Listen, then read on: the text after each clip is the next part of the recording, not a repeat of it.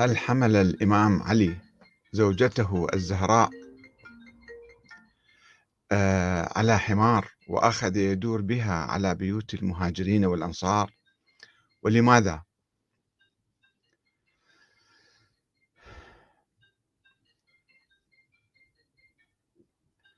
بسم الله الرحمن الرحيم، والحمد لله رب العالمين، والصلاة والسلام على محمد وآله الطيبين، ثم السلام عليكم أيها الأخوة الكرام ورحمة الله وبركاته. تحدثنا في حلقات سابقة عن أسطورة الاعتداء على الزهراء، واستعرضنا الروايات السنية ورواية إبراهيم الثقفي الشيعية الشيعي يعني الذي ينتمي إلى الشيعة. واليوم نتحدث عن رواية سليم بن قيس الهلالي. هذه الرواية هي أشهر رواية تقريبا في التراث الشيعي والأكثر تفصيلا، هي رواية سليم بن قيس الهلالي في كتابه المعروف المنسوب إليه، كتاب سليم بن قيس الهلالي الذي انتشر في القرن الرابع الهجري، واحتوى على أمور أسطورية غريبة وعجيبة في نفس الوقت الذي انتشرت فيه كتب وتفاسير أخبارية حشوية مليئة بالخرافات والأساطير والأحاديث الموضوعة والمنكرة في ذلك القرن، كتحريف القرآن الكريم مثل تفسير القمي وتفسير العياشي وتفسير ابن فرات، فيما عرف بالمرحلة الأخبارية الأولى قبل أن يقوم علماء الشيعة الأصوليون المجتهدون بتهذيب تلك الأخبار والتأكد منها وتصفيتها ورفض الدخيل منها ونشوء علم الرجال عند الشيعة. وكما نعرف فإن الكتب في السابق كانت عرضة للتحريف والتصحيف، كتب تستنسخ من واحد إلى واحد وكل واحد كما يحب يضيف ويحذف منها، عرضة للزيادة والنقصان. ولذلك كان علماء الحديث يتوقفون في نقل الكتب في النقل عن الكتب إلا برواية الثقة، أنه هذا الكتاب تلاه علينا فلان، مو أنه لقيت الكتاب بالشارع أو في المكتبة أو في البيت صار كتاب مثلا حجة هذا. ويرفضون الوجادة فيها. الوجادة يعني واحد يلقى كتاب في أي مكان يقول لقيت كتاب منسوب إلى فلان واحد، هذا كان مرفوض في عند المحدثين. وربما كان هذا هو سبب امتناع أئمة أهل البيت عليهم السلام من تأليف الكتب ونشرها بين الناس، لأنه كانت يعني أيضا تحور ويتلاعب بها، وتحذيرهم من التلاعب والتزوير والكذب في الرواية عنهم. مجرد حتى الكلام الشفوي اللي نقلوه كان مشكلة، الكتابة أيضا كانت مشكلة. في هذا الجو انتشر كتاب سليم بن قيس الهلالي الذي يزعم هو أو يزعم، لأنه هو مو معروف أصلا شخص حقيقي ولا شخص أسطوري هذا، أو يزعم أنه جاء من نجد وهو شاب صغير ويعرف القراءة والكتابة وشايل بيده كمبيوتر وكان يسجل كل شيء ويصور بالكاميرا أيضا. وعاصر هذا الشخص المفترض يعني خمسة من الأئمة، هم علي بن أبي طالب والحسن والحسين وعلي بن الحسين ومحمد الباقر عليهم السلام، وأنه كان يدور حاملا قلمه وقراطيسه. يعني احنا نعرف أن بعض البدو حتى وقت متأخر ما يعرفون يقرون يكتبون، وهذا في ذاك الزمان حتى في المدينة ما كان الناس كثير، من بعض كم واحد كان يعرف يقرأ ويكتب، وهذا جاي من الصحراء وحامل قلم وقراطيس وقاعد يكتب ليسجل أدق التفاصيل التي حدثت يوم السقيفة. أجا يوم السقيفة هو يوم وفاة النبي، وعند استخلاف أبي بكر، وخاض حروب الإمام علي كلها، شارك بكل الحروب أيضا، وعاش إلى زمن الحجاج إلى أن هرب منه إلى مدينة فارسية هي نوبندجان، وعنده كتاب شايل وياه. فأودع كتابه قبيل وفاته حوالي سنة ستة وسبعين عند راو صغير هو أبان بن أبي عياش، كان طفل بعد عمره أربعة عشر سنة، قال له هذا كتاب والله أنا كتاب تاريخي جدا مهم، خليه عندك ضمه. هذا كان ولد في حدود سنة اثنين وستين، يعني عمره حوالي أربعة عشر سنة، ليحتفظ هذا الطفل بكتابه سرا سبعين عاما، بقى محتفظ به وما روى لأحد ولا في ذكر عنه إلى يوم وفاته سنة مئة وثمانية وثلاثين، ويسلمه إلى راو آخر هو عمر بن أذينة الذي سينقله من واحد إلى آخر حتى ينتشر الكتاب في القرن الرابع الهجري. شوفوا شلون سند وشلون شلون قصة يعني مؤلفة، أنه عندما انتشر بالقرن الرابع روي عن فلان عن فلان، هذا كتاب مضموم ومخبوء وكذا، واحد كتبه وسوى لهم قصة فيلم يعني. فخلينا نشوف هذا ماذا يوجد في هذا الكتاب، ماذا تقول رواية سليم حول الاعتداء على الزهراء. إنها تقول إن الإمام علي رفض بيعة أبي بكر، وحمل زوجته فاطمة الزهراء عليه السلام على حمار، وأخذ بيدي ابنيه الحسن والحسين، وراح يدور على بيوت المهاجرين والأنصار بالليل طبعا، ويذكرهم بحقه ويدعوهم إلى نصرته، ومع ذلك لم يستجيبوا له إلا أربعة وأربعون رجلا، هكذا يقول هذا سليم بن قيس الهلالي. فأمرهم، طيب قال لهم إذا أنتم مستعدين، أمرهم أن يصبحوا بكرة محلقين رؤوسهم مستعدين للقتال يعني، ومعهم سلاحهم ليبايعوا على الموت. فأصبحوا فلم يوافي منهم أحد، كلهم أحد ما أجي إلا أربعة، كانوا أربعة وأربعين بس أربعة جو أربعين شردوا، هم سلمان وأبو ذر والمقداد والزبير، ذول الأربعة. فلما رأى غدرهم، الصحابة غدروا بهم مرة ثانية، بايعوه وقالوا راح نجي معاك وما أجوا، وقلة وفائهم لزم بيته وأقبل على القرآن يجمعه، وإلى أن يقول وأرسل أبو بكر إليه أجب خليفة رسول الله، فأتاه الرسول فقال له ذلك، قال له أجب خليفة رسول الله، فقال له سبحان الله ما أسرع ما كذبتم أو كذبتم على رسول الله، إنه ليعلم ويعلم الذين حوله أن الله ورسوله لم يستخلفا غيري، سبحان الله ما والله طال العهد فينسى، فوالله إنه ليعلم أن هذا الاسم لا يصلح إلا لي أنا خليفة رسول الله، ولقد أمره رسول الله وهو سابع سبعة فسلموا علي بأمرة المؤمنين يوم غدير خم. على أساس تقول الرواية إن أبا بكر أرسل شخصا اسمه قنفذ فانطلق فاستأذن على علي فأبى أن يأذن له، فقال عمر اذهبوا فإن أذن لكم وإلا فادخلوا عليه بغير إذن، اقتحموا البيت يعني. فقالت فاطمة أحرج عليكم أن تدخلوا على علي بيتي بغير إذن، ما أقبل. فغضب عمر وقال ما لنا وللنساء، ثم أمر أناسا حوله أن يحملوا الحطب فجعلوه حول منزل علي اللي هو بالمسجد كان موجود، شوفوا شلون تناقض، كأنه بالصحراء منزل الإمام علي. ثم نادى والله لتخرجن لتخرجن يا علي ولتبايعن خليفة رسول الله وإلا أضرمت عليك بيتك النار، ودعا عمر بالنار فأضرمها في الباب، مو بس حكى وتكلم، لا شعل النار على الباب، ثم دفعه فدخل، فاستقبلته فاطمة عليه السلام وصاحت يا أبتاه يا رسول الله، فرفع عمر السيف وهو في غمده فوجأ به جنبها، ثم رفع الصوت فضرب به ذراعها فنادت يا رسول الله لبئس ما خلفك أبو بكر وعمر، فوثب علي عليه السلام فأخذ بتلابيبه ثم نتره فصرعه ووجع أنفه ورقبته وهم بقتله بالبوكسات يعني.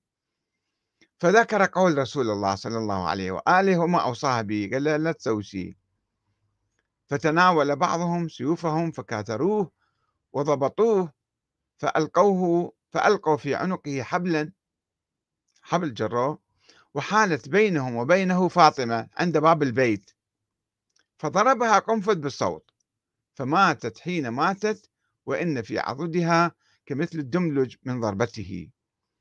ثم انطلق بعلي عليه السلام يعتل عتلا جر جر يعني حتى انتهى به إلى أبي بكر وعمر قائم بالسيف على رأسه.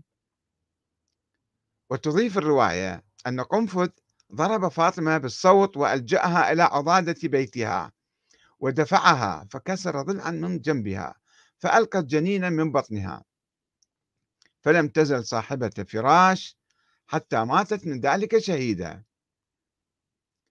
وتقول أيضا هذه الرواية سليم بن قيس الهلالي أن الإمام علي رفض أن يبايع تحت تهديد السيف وقال: فإن لم أفعل فما أنتم صانعون؟ قالوا: نقتلك ذلا وصغارا. فقال عليه السلام: إذن تقتلون عبد الله وأخا رسوله؟ فقال أبو بكر: أما عبد الله فنعم، وأما أخو رسول الله فما نقر بهذا. ثم قال عمر: قم يا ابن أبي طالب فبايع. فقال: فإن لم أفعل؟ قال: إذن والله نضرب عنقك. ثم مد يده من غير أن يفتح كفه هكذا فضرب عليها أبو بكر ورضي بذلك منه. فنادى علي عليه السلام قبل أن يبايع والحبل في عنقه: يا ابن أم، يعني خاطب رسول الله، إن القوم استضعفوني وكادوا يقتلونني. وتقول الرواية أيضا إن أبا بكر وعمر سأل عليا عن فاطمة في مرضها وطلب عيادتها ودخل عليها، بعدين رجعوا تندموا وسلما، ثم قال: ارضي عنا رضي الله عنك، ولكنها رفضت الصفحة عنهما.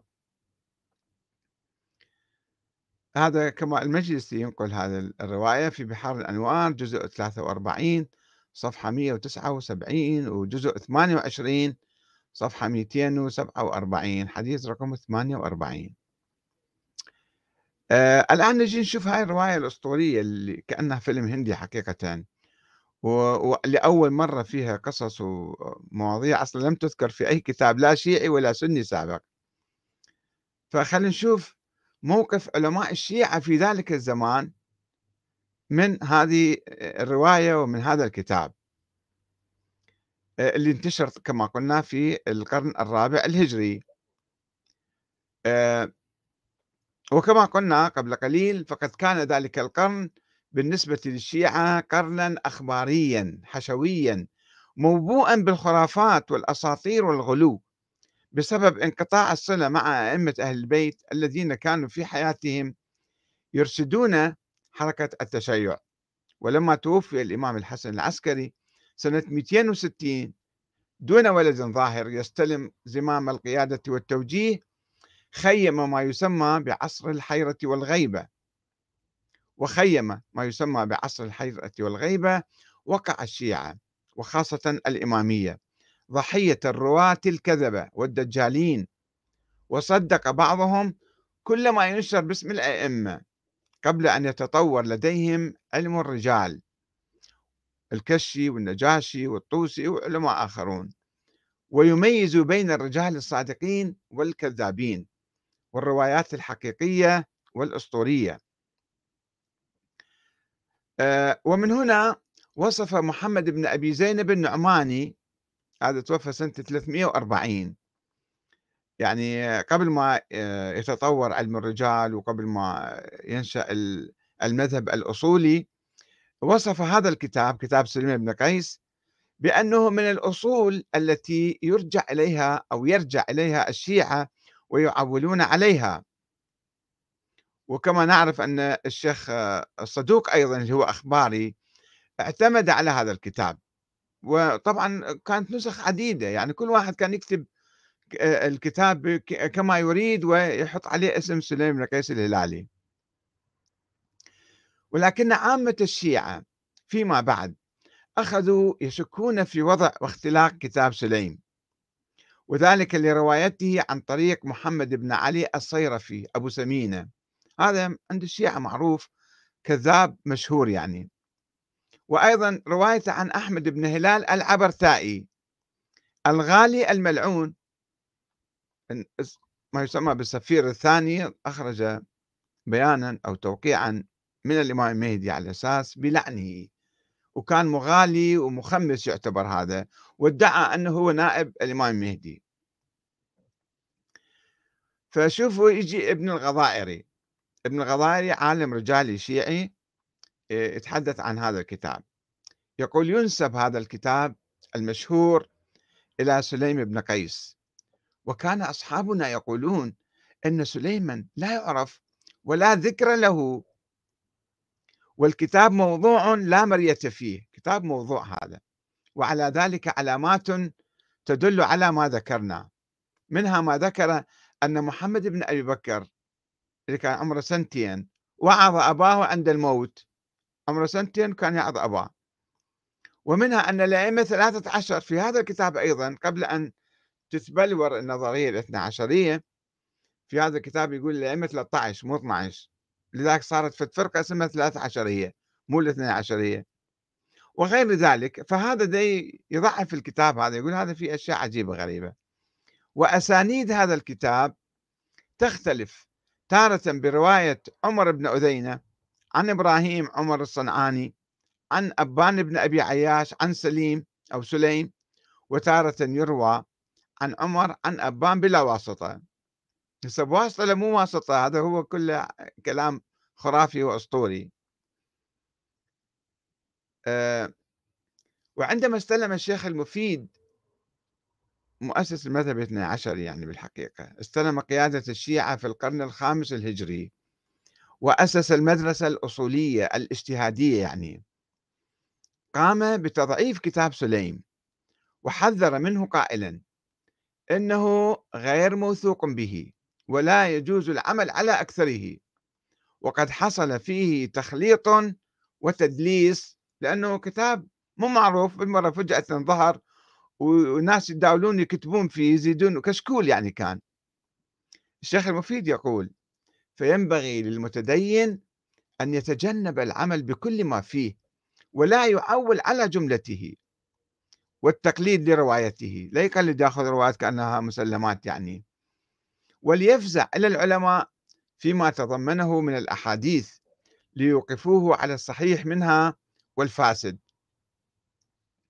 وانتقد الشيخ المفيد الشيخ الشيخ الصدوق على نقله الكتاب واعتماده عليه، وعزى ذلك، قال هذا يعني حسب منهج الصدوق الأخباري، وقال عنه عن الشيخ الصدوق إنه على مذهب أصحاب الحديث في العمل على ظواهر الألفاظ والعدول عن طريق الاعتبار، التفكير والبحث والتدقيق، وهذا رأي يضر صاحبه في دينه ويمنعه المقام عليه عن الاستبصار.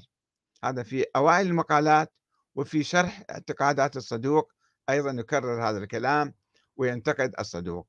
فهذا الكتاب في الحقيقة غير معتبر، وكتاب يعني أي واحد الآن يجي يؤلف له رواية، يؤلف له قصة طويلة عريضة، ولكن ما هو مصدرها، ما هي صحتها، كيف نقارن, نقارن هاي الرواية بالروايات الأخرى الثابتة المتواترة. وكما قلت لكم في حديث سابق أن الشيخ الكليني مؤلف كتاب الكافي كان يعرف هذا الكتاب، يعني هو ينقل عنه بعض الأحاديث، ولكن لم ينقل عنه أي شيء مما يتعلق بالاعتداء على الزهراء، مما يعني أن الوضع في هذا الكتاب تم في أواسط القرن الرابع الهجري وربما بعد ذلك أيضا.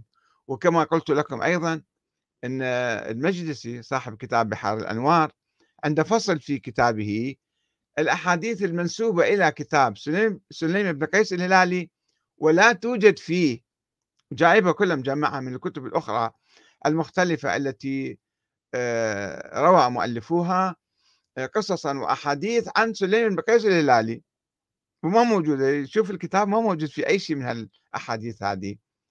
فهذا يعني شيء يعني حقيقة ظاهرة ظاهرة بارزة في تلك الأيام حول الوضع والتزوير والاختلاق، ومن أجل يعني دعم نظريات معينة أو أهداف سياسية معينة. لذلك علينا أن نتوقف في هذه، وإن شاء الله في الحلقة القادمة سوف نرى الروايات الأخرى التي ينقلها بعض الكتاب الشيعة قديما وحديثا، ونرى قيمتها إن شاء الله. هدفنا من ذلك هو إزالة العقد والألغام في العلاقات الإسلامية البينية بين السنة والشيعة، وتصحيح قراءة التاريخ قراءة علمية صحيحة من دون أكاذيب، من دون تزوير، يعني وحتى تعم المحبة والمودة والأخوة بين المسلمين. والسلام عليكم ورحمة الله وبركاته.